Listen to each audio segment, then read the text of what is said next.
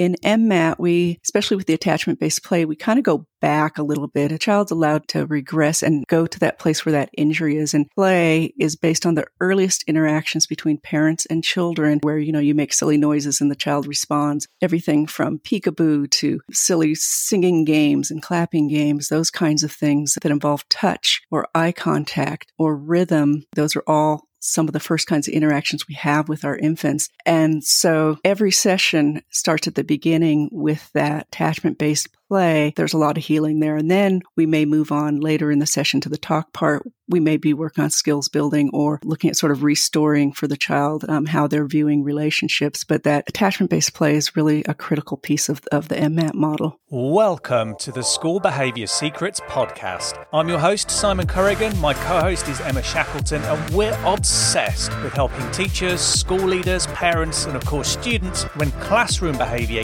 gets in the way of success. We're going to share the tried and tested secrets to classroom management, behavioural special needs, whole school strategy, and more, all with the aim of helping your students reach their true potential. Plus, we'll be letting you eavesdrop on our conversations with thought leaders from around the world, so you'll get to hear the latest evidence based strategies before anyone else. This is the School Behaviour Secrets Podcast. Hi there, Simon Corrigan here, and welcome to another Essentials episode of School Behaviour Secrets. In these Essentials episodes, I share with you one key strategy or insight from an earlier interview episode that can help shape our understanding of child development and inform our practice to benefit the students in our schools and classrooms. In this Essentials episode, I'm going to share part of my interview with Catherine Young from episode 8. Catherine has developed a new practical evidence based approach to helping kids where attachment or trauma is a significant driving issue. It's called MMAT, which stands for Multimodal Attachment Therapy, and is primarily designed to support kids aged between 5 and 12. I want to pick up the interview where Catherine explains the key approaches she uses from the MMAT model. Now, interventions for attachment issues used in schools, certainly in the UK, kind of often focus on a counsellor or a mentor working alongside a child in school, teaching them kind of attachment skills, if you like, in one to one sessions but your approach works differently. Can you kind of explain how that approach works?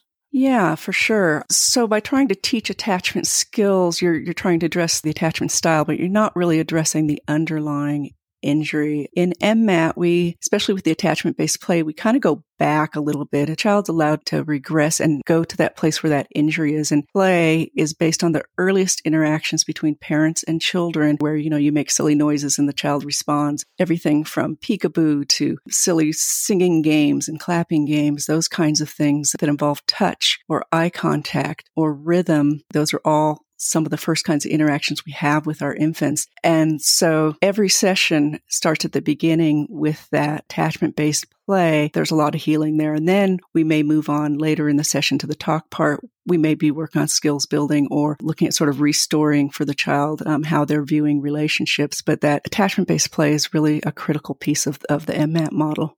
And when you're running that play, these are sessions with parents, trying to help the parent undo that damage with the child. The therapist's role is to help that connection rebuild. When you're working with parents, and that's always the ideal, is to have a parent in the room, um, a primary caregiver. You're working on repairing that relationship. And sometimes the parent may not be the one who damaged that relationship. It may be a, a, a relative placement or it may be a foster adoptive placement.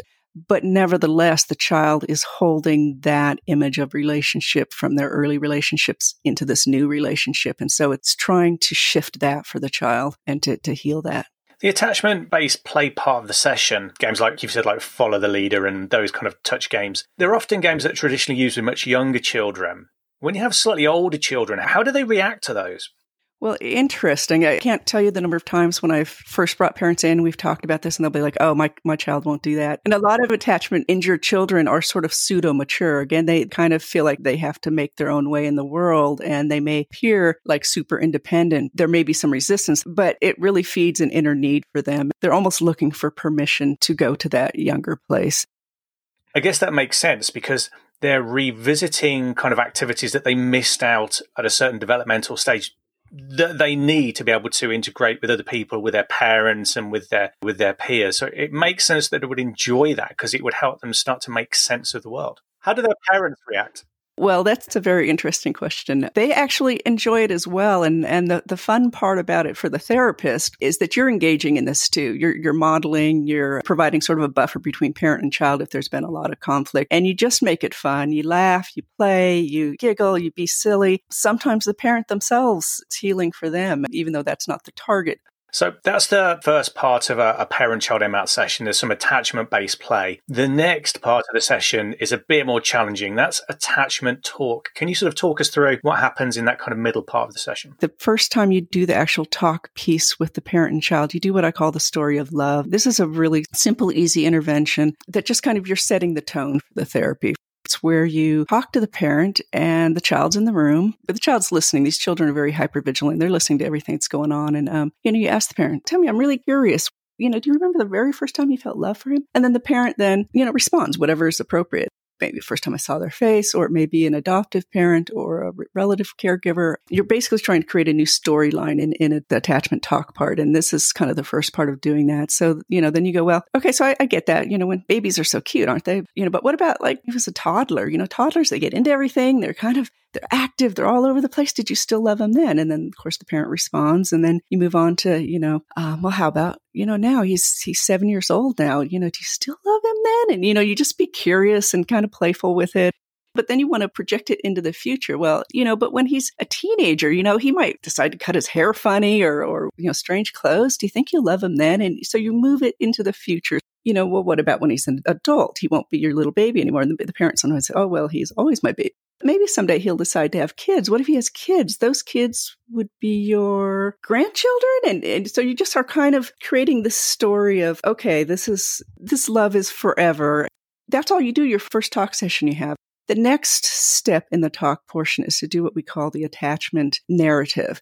And this is where you're really helping the child restory their life. And you start with the child's birth and you have, the, again, the parent and the child in the session. And this actually works really well for teens as well. You know, you start with where were you born? And the child contributes as much as they can. If they don't contribute anything, that's fine too. You get the information from the parent you just start talking about their life and you start with from when they were born were they born in a hospital who'd they go home with you go through and there's strategies in the book for how to help that story become a healthy adaptive story as opposed to a story of oh i was hurt and i'm bad. You really want to change the story to oh some things happened and i'm okay and like i said in the book there's a lot of different strategies for doing that when I look through the book, I mean, there are lots of practical strategies in there. And basically, it seems to be you're leading the child on kind of a journey from I am not safe towards I am safe. And at one point, there's a suggestion that a parent or a caregiver makes an apology to a child for the things that have happened to them or for them not feeling safe.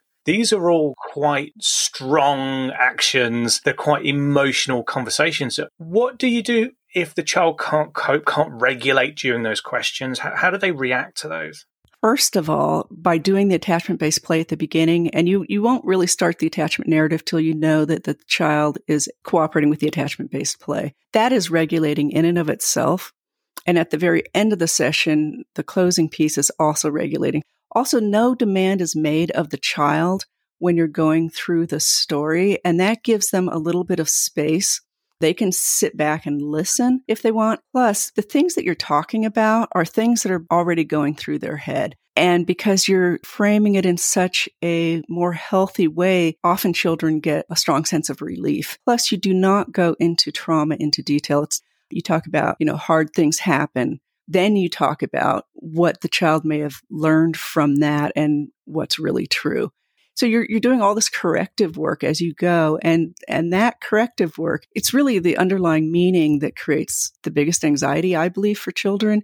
But if you're correcting that as you go, children often experience actually a lot of relief. You do want to keep an eye on the child and you know you can always lighten up or back up if you do feel like they're getting triggered we do some work with kids who have experienced domestic violence. And it, it's amazing. You talk to parents and they say, look, it wasn't directed at them, but they still assume it's their fault. They assume they're responsible for everything that happens at a certain age, don't they? Yes. I was fascinated by the final section of MMAT. It's where the child is fed by the parent and you go through some attachment based questions. And in the book, when you read it, it makes absolute sense. Can you talk about the purpose of the feeding and then talk about what kind of questions you ask? Yeah, well, the feeding is really very, very symbolic. As a therapist, usually with the parent's permission, you bring, you know, little crackers or some little treats that the child likes, and the parent literally feed them to the child and you do that with the questions. But it's very symbolic of I can take care of you and I can nurture you. It's one of the things about MMAT is that it's really a lot about repetition. So this isn't something you do one session and then you don't do anymore. You do it every single session. So over the weeks, it becomes ingrained. It becomes a pattern. Same with the attachment based play. Also, um, it's very grounding. I mean, food is grounding for all of us. But like you said, you know, if, if we've talked about some difficult things in the session, it's a good way to kind of get grounded back into our bodies and back into the present. And that was Catherine Young talking about the MMAT approach to helping children overcome attachment injuries. Catherine has over 20 years' experience of working with children with attachment and trauma difficulties and has written a book which I highly recommend. It not only contains one of the clearest descriptions of attachment theory for the layperson, but it's also super practical. If you want to know more, head back to episode 8 of the podcast. I'll put a direct link in the episode description, and I'll also put a direct link to Catherine's book there too. And that's all we got time for on this Essentials episode. If you've enjoyed listening today, please remember to rate and review us. It takes just seconds, but when you do, it prompts the algorithm to recommend school behavior secrets to other listeners, and that helps us grow the podcast and reach other teachers, school leaders, and parents who need this information. And while you've got your podcast app open, remember to hit the subscribe button so you never miss another episode. Thanks for listening today, and I look forward to seeing you next time on School Behaviour Secrets.